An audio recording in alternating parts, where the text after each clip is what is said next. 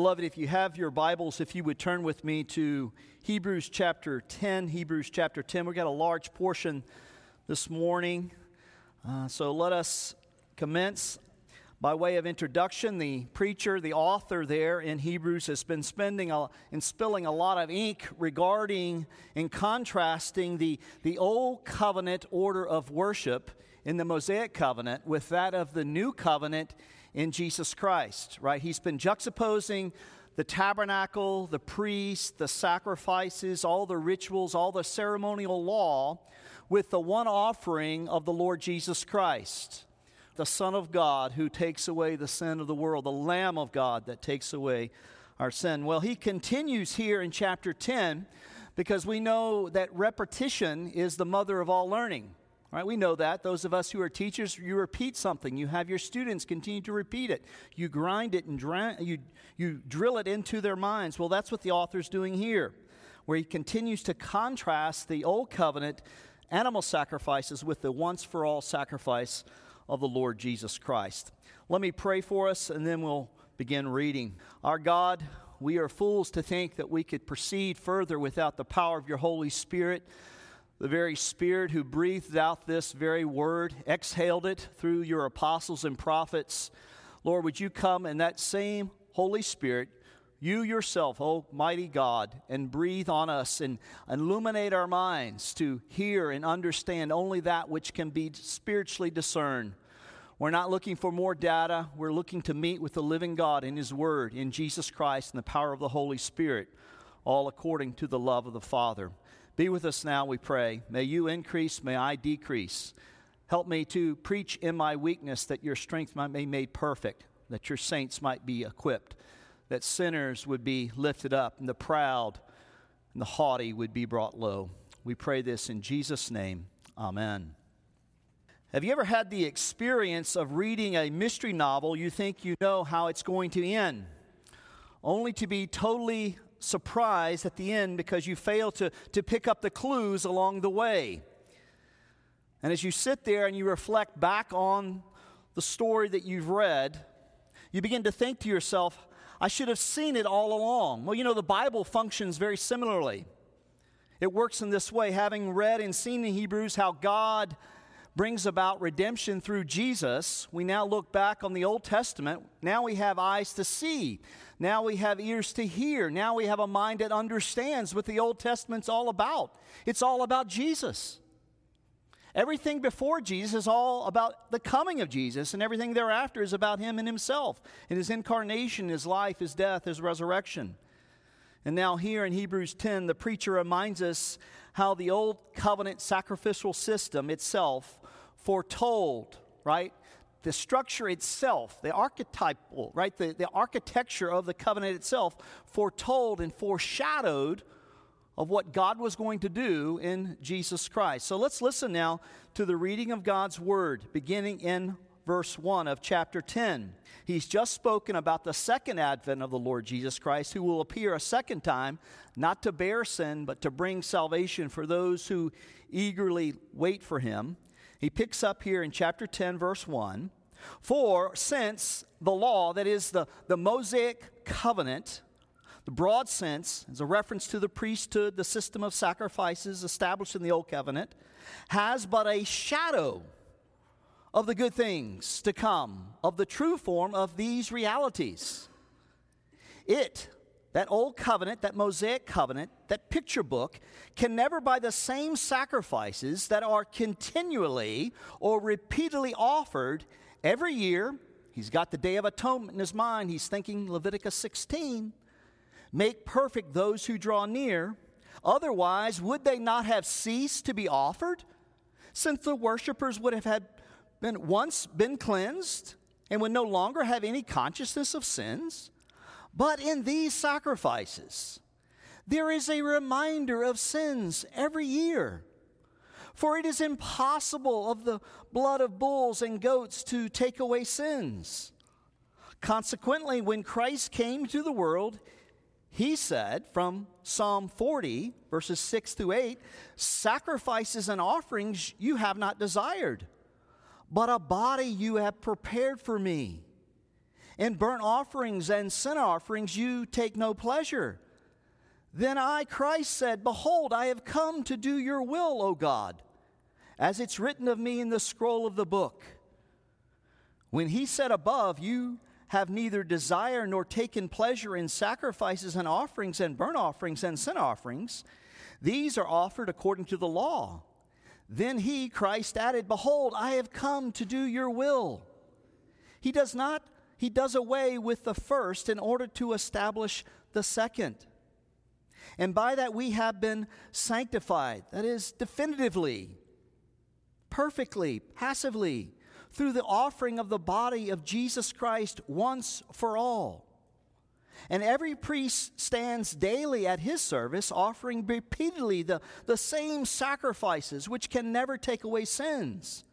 But when Christ had offered for all time a single or one sacrifice for sins, he sat down at the right hand of God, waiting from that time until his enemies should be made a footstool for his feet. For by a single offering or one offering, he has perfected. That is present passive, it's progressive. He's sanctifying us more and more for all time those who are being sanctified. And the Holy Spirit also bears witness for us. For after saying from Jeremiah 31, This is the covenant, the new covenant that I will make with them after those days, declares the Lord. I will put my laws on their hearts and write them on their minds. And he, the Spirit, adds, I will remember their sins and their lawless deeds no more. Where there is forgiveness of these things, there is no longer any offering for sin. Thus far, the reading of God's holy word. This morning, what I'd like to do is continue looking at this contrast and the two points I want to make are I want us to think of three reasons not to trust in those old covenant sacrificial animals and system, and then three reasons to trust in Christ's final sacrifice. So, three reasons not to trust in the old covenant, not to trust in the works of the flesh, the Mosaic law in its totality, and then three reasons that we need to trust, that we do need to trust in Jesus Christ in his one offering for sin. So, first, three reasons not to trust in the Old Covenant sacrificial system. The first reason not to trust the Old Covenant sacrificial system is the sacrifices, the sacrifices rather, according to the law, were but a shadow of the reality that came in Christ. The Old Covenant sacrificial system was but a shadow of the reality that came in Christ. Now, remember the whole point of the book. The author is writing to Jewish Christians who've embraced Messiah, Jesus Christ, as God's final word of salvation. And they've begun well. They're walking with God, they're communing with God, they're meeting together. Though some are finding it a little difficult because persecution is starting to heat up in the visible church. And many are contemplating abandoning Jesus and returning once again to the familiar, returning back to the tabernacle, back to the old covenant sacrifices, the altars, the priests, the, the rituals, and all that comes with the Mosaic covenant. And the author sets down to write to warn them not to do it. Why? Because he tells us here in verse 1 because the old covenant, the old Mosaic covenant, was provisional. Look what he says in verse 1. For since the law has but a shadow of the good things. Well, what are the good things? The good things, antecedently, are Christ and the new covenant and all that He's brought. They are but the shadow of the good things to come instead of the true form of these realities. It, that is the law, can never, by the same sacrifices that are continually offered every year, make perfect those who draw near. Now, you remember in chapter 7 when we went through that chapter we saw in verse 19 of chapter 7, what did we say about the law? The law perfects what? Nothing. You see, it's but a shadow. The law cannot perfect anything. It was never God's intention that the law would perfect his people. You see, saints, the Mosaic covenant law was merely a shadow. It was not the reality, it was not the substance itself. All those animal sacrifices were mere shadows. It's not that God had not ordained the old covenant sacrificial system, but rather that that covenant had served its purpose. It was only ever intended to be provisional, to be temporary, like the relationship between a person and their shadow, right? A shadow doesn't contradict the reality, but it's not the reality. A shadow can tell us many things, but it doesn't tell us the whole story.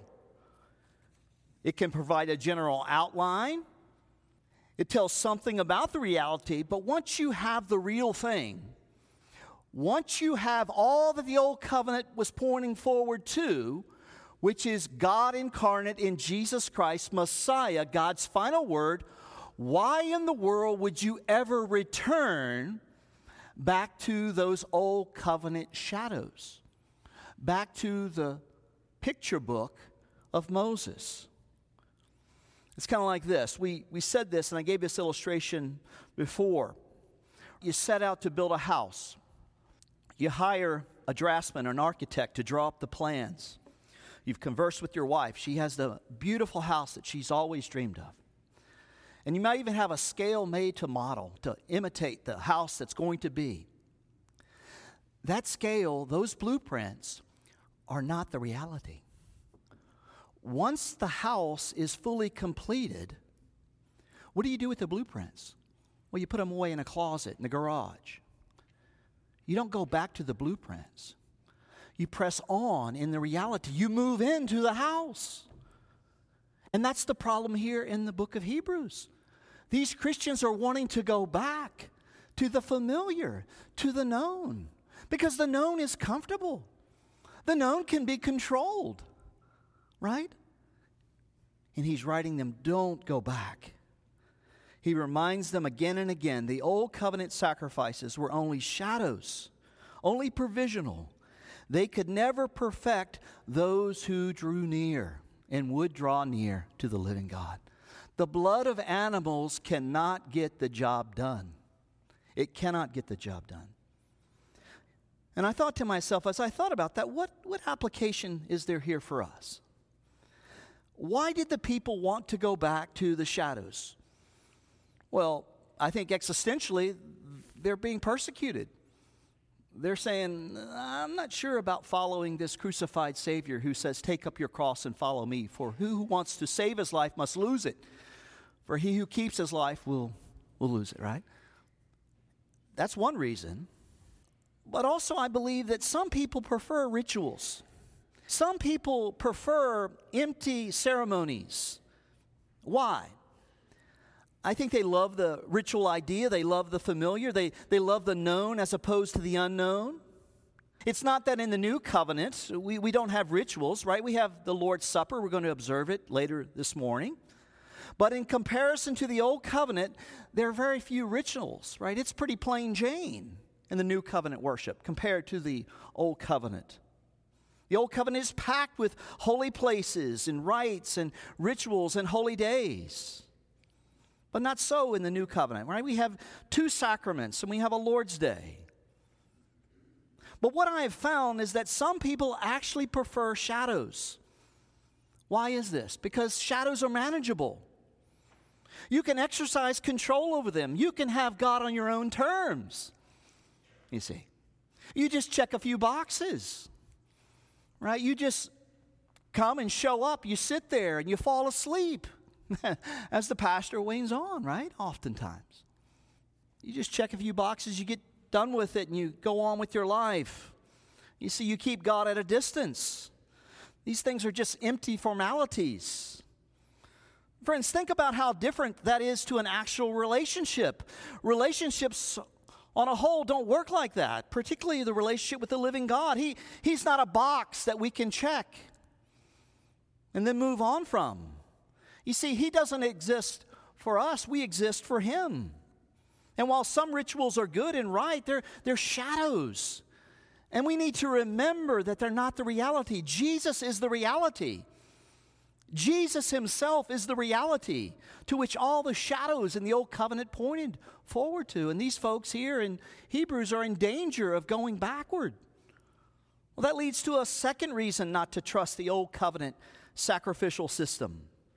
Notice what he says there. If the old covenant animal sacrifices would have taken away sins, wouldn't they have stopped being offered?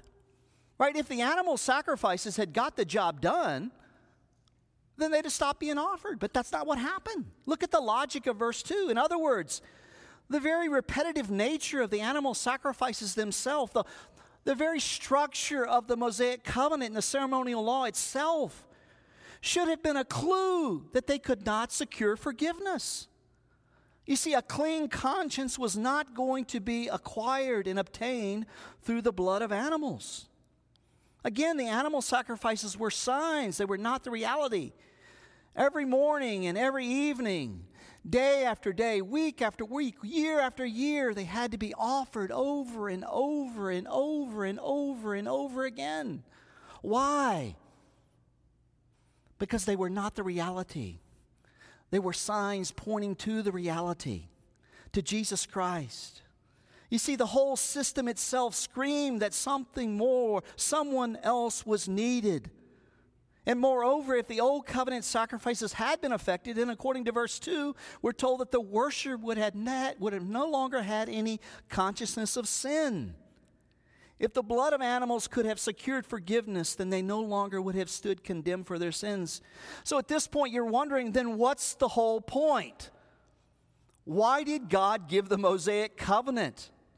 Why did he give all of these shadows? Why did he give the ceremonial law? What was he trying to do? What was its purpose? What was it really accomplishing? Look at verse 3. He gives us the answer. Why the Mosaic covenant? Notice what he says. He tells us, But in these sacrifices, there is a reminder of sins every year. You see, the repetition of the offerings, while not able to save and secure forgiveness, did remind the people every day, every week, every month, every year that things are desperate, that God is holy. You're not holy. Things are not well with your soul. You need a Savior. You see, the sacrifices reminded the people that they were sinners the sacrifices were not saying, you know, I'm okay, you're okay, let's just all get along. That's not what they were saying. No, they were repeatedly telling the people that God is holy, that the people were not holy. But not only the, the sacrificial system, not only the ceremonial laws, how about the, the purity laws? The book of Leviticus. How many of you read the book of Leviticus?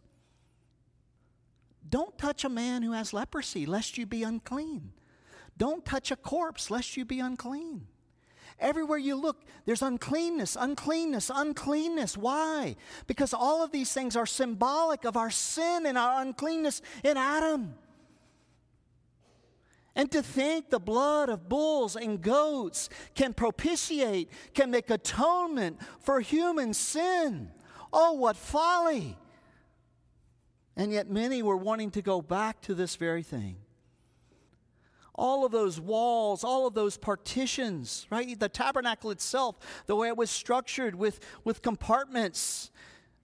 And there was the Holy of Holies, and only the priest once a year on the day of Yom Kippur, the day of atonement, could he go into the Holy of Holies. Not only for the sins of the people, but for his own sins, he would show you the blood of a bull. You see. Saints, all of these laws were reminding the people that they were not okay, that they were unclean. As Paul will say in, in rather Romans 3:19, through the law comes the knowledge of sin. Through the law comes the knowledge of sin. The whole Mosaic covenant itself was always pointing forward. And by faith, beloved, the regenerate Israelite within the nation in the Old Covenant was always looking through and past all of those animals. Right? Simeon and Anna two perfect examples of Old Testament saints who were truly regenerate, who had their hearts circumcised. They're there in the temple. Do you think Simeon and Anna are really looking to the blood of bulls and goats to take away their sin? No, they were looking forward to the one through whom all those animals were pointing forward Jesus Christ Himself. And that leads us to the third reason not to trust the old covenant sacrificial system. Notice what it says here in verse 4 it is impossible. Now, this word is extremely strong in the Greek. It's impossible for the blood of bulls and goats to take away sins. So, how about if you sacrificed a, a thousand cattle? Impossible. How about if you did a thousand cattle for a thousand years?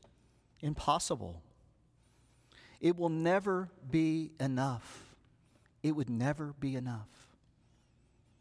And not only does that show us that every animal sacrifice will never be enough, it also shows us how every effort, every good work, every good intention, everything that we do, humanly speaking, will never be what? Enough. It's impossible to secure atonement through anything we do whatsoever. That leads us to the good news in verse 5. But if, if you're going to understand the, the good news, it's a prerequisite that you understand the bad news. You see, Jesus came to save sinners, not the righteous. It's the sick who need a doctor, right? If you give a cure to someone who doesn't believe they're sick, they're going to be like, I don't need to take that. This is why you need to spend so much time going over the law of God until they begin to understand that they've transgressed the law of God. That they can come to the place where they say, Not only are we sinners, but they can say with David, Against thee and thee only have I sinned and done what is evil in their sight.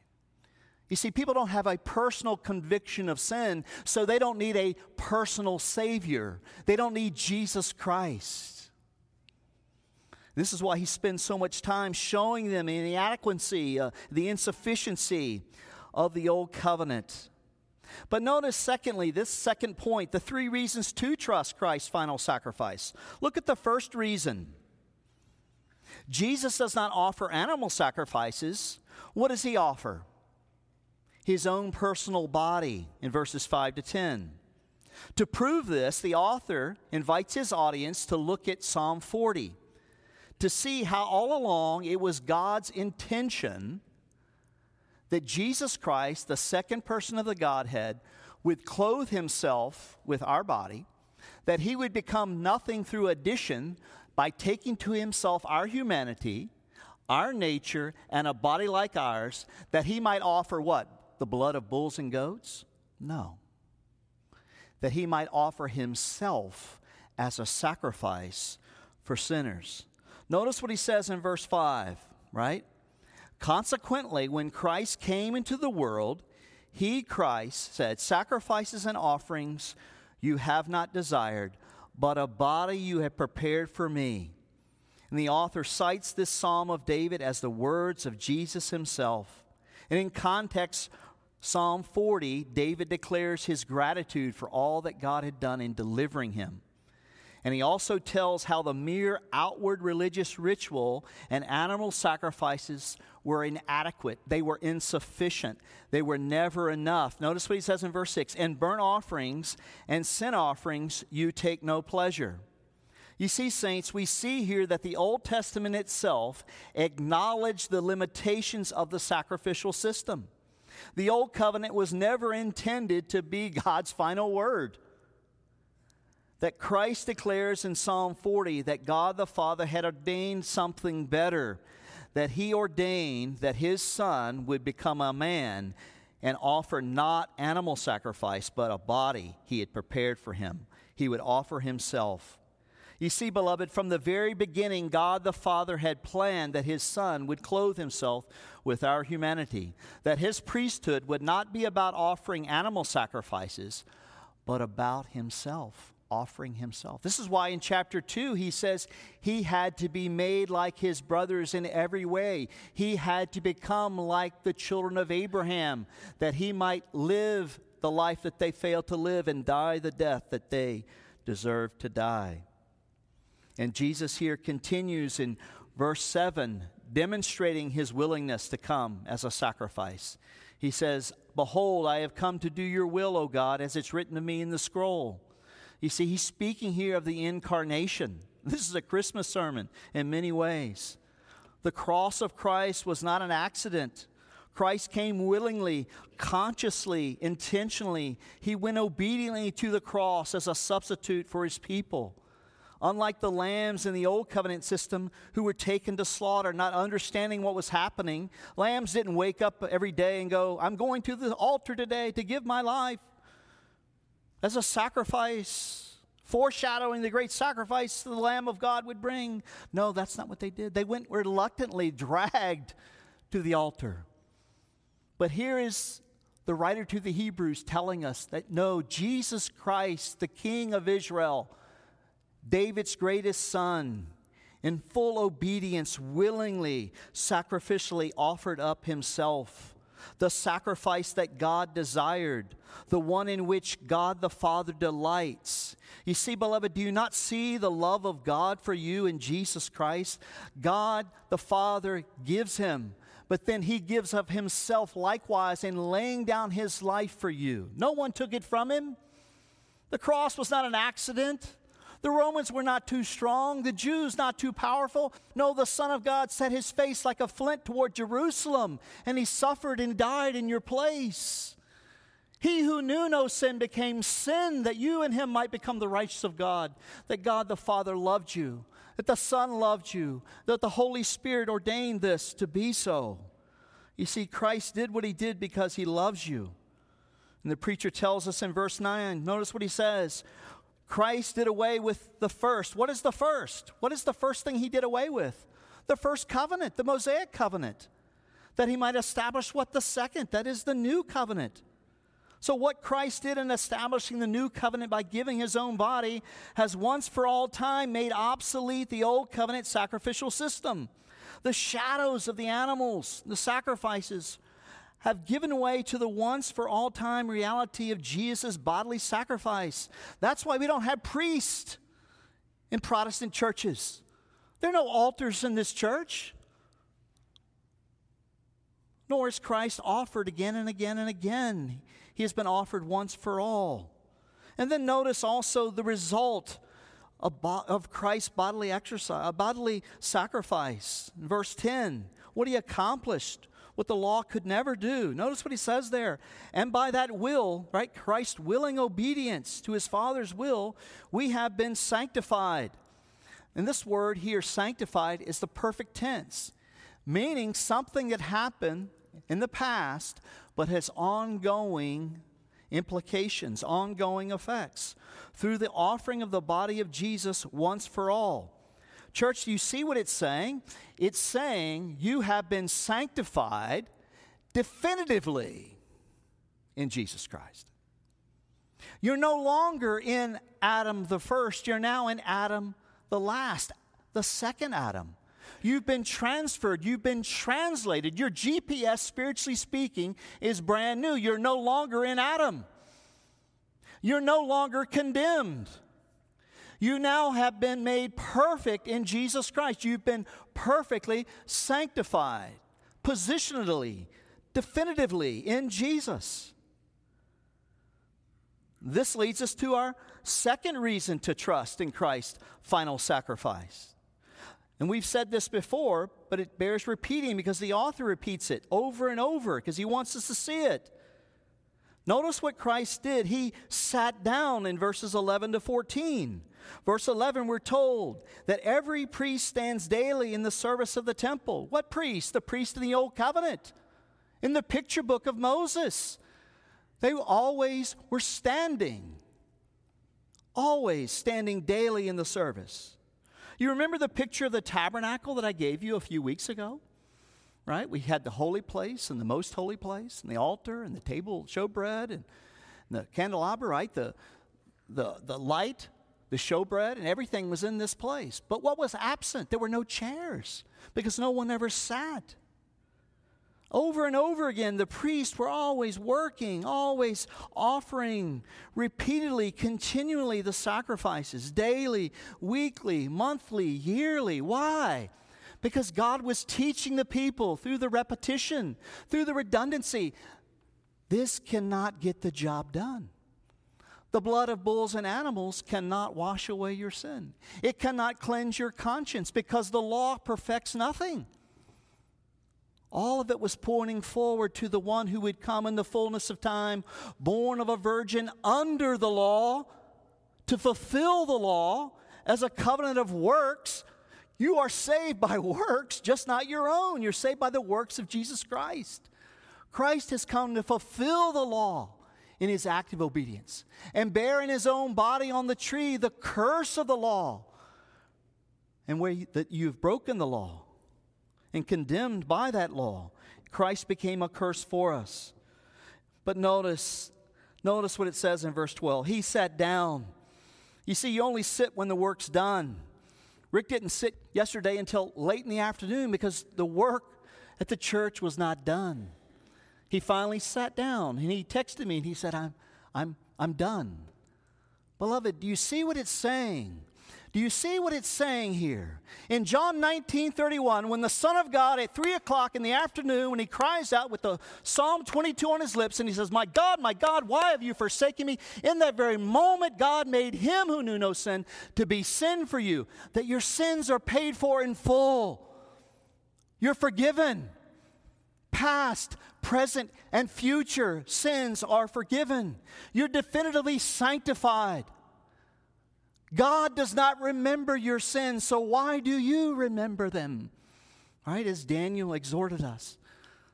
Oh, beloved, what a great gospel we have. What a great God we have. Christ's work is done. His sacrifice got the job done once for all. He's not repeatedly offered at the Lord's table. We don't offer up the, the body of Christ again and again and again. No, Christ has been offered once for all.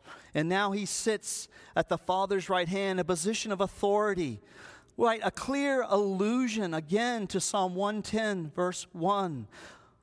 Jesus Christ, the priest king in the order of Melchizedek, now sits as David's son and heir, the King of kings and Lord of lords. And what's he doing? We're told in verse 13. What is he doing as he sits at the Father's right hand right now? What does it say? He's waiting. He's waiting until his enemies shall be made a footstool for his feet. You see what he's saying? He's telling us that, church, not only is he the Lamb of God who takes away the sin of the world, he's also telling us that he's the Lamb of God who's accomplished so great a salvation for his people. That now he's the Lion of the tribe of Judah. That he is both and. He is lion and lamb, and we must never forget that that he is the lion of the tribe of Judah who will one day return to judge all of his and our enemies. He's meek and mild and gentle and lowly, yes, but he's also anointed son and Lord that sinners must kiss lest he be angry with them. You see, that's why the psalmist in Psalm 2 says, Blessed are those who take refuge in him, because they've kissed the Son. You see, there is no safety from him, only in him what the law could not do, and that is to make us perfect. We're told in verse 14, by a single offering, Christ has perfected, what does it say? For all times, those who are being sanctified. So not only are you positionally sanctified definitively, notice what he's saying here. Here it's a present passive, meaning you're also being progressively sanctified each and every day, right? Putting on, putting off, becoming more and more like the Lord Jesus Christ progressively, you see. Well, that leads to the third and final reason to trust Christ's final sacrifice. The Father gave the Son, the Son gave Himself, and we're told here that the Holy Spirit assures us that our sins really are forgiven. Notice what He does. The preacher has already cited Jeremiah 31 in chapter 8, but now he preaches, he, he cites it again, right? He quotes once again. You see, we have the internalization of the new covenant as God works from the inside out. We're told there in Hebrews 10 16 and 17. Notice what he says as he's quoting from Jeremiah I will put my laws on their hearts, and I will write them on their minds. And the Spirit adds, secondly, I will remember their sins and lawless deeds no more. And then finally, in verse 18, the preacher declares, Where there is forgiveness of these, there's no longer any offering for sin. You see what he's saying? The finality of Christ's finished sacrifice is final, it's over. You've been perfected forever, you've been sanctified definitively. He's now progressively sanctifying you. He's justified you. He's brought you into saving union with Jesus Christ. And there no longer remains an offering for sin because full pardon and forgiveness has been secured in Christ's once for all sacrifice. You see, believer, you are forgiven this morning. While this side of heaven you're not perfect, you still sin in this life, but your sins, past, present, and future, are forgiven. And while your fellowship and communion with Christ can be broken, your saving union, right? Your saving union that unites you to Jesus Christ cannot be broken. This is why we sing. This is why we're going to sing in just a moment. Take my life and let it be. What else can we do but to sing and praise God for all that He's done in Jesus Christ? Let's do that even now. Let's pray. Our Father, we thank you for your faithfulness. We thank you for the Lord Jesus Christ. Lord, we thank you that we can rest in his finished work, his once for all sacrifice. Lord, that we can rest and lay our head on the pillow of the finished work of Jesus Christ. That Jesus Christ himself is the Lord our righteousness. And that to have him is to have everything. And yet to have everything and not him is to have nothing. So, Lord, would you come this day and bless the word that we have read, the word that we have heard expounded, that you would grow our faith to grow in our assurance of salvation, that we are positionally sanctified in Jesus Christ definitively, that we're now seated with him in heavenly places, as Ephesians 2 reminds us. And yet we know also that we do not live in heaven yet in its totality. The consummation has not come. So we yet live out this Christian life in this present evil age as sojourners, ex- exiles, marching through this barren land. And those things that we want to do, we don't always do. And those things that we don't always do, we do. Lord, who will rescue us from this body of sin and death? We praise you that it's Jesus Christ and his finished work and his present intercession that saves us, saved us, is saving us, and will save us until the last day. So, Lord, keep us faithful, we pray. Continue to give us your holy desires that we might walk in the obedience, new obedience to Jesus Christ, that we might delight in your law, that we might hide it in our hearts, that we may not sin against you. We pray and we ask this in the name of the Father, the Son, and the Holy Spirit. Amen.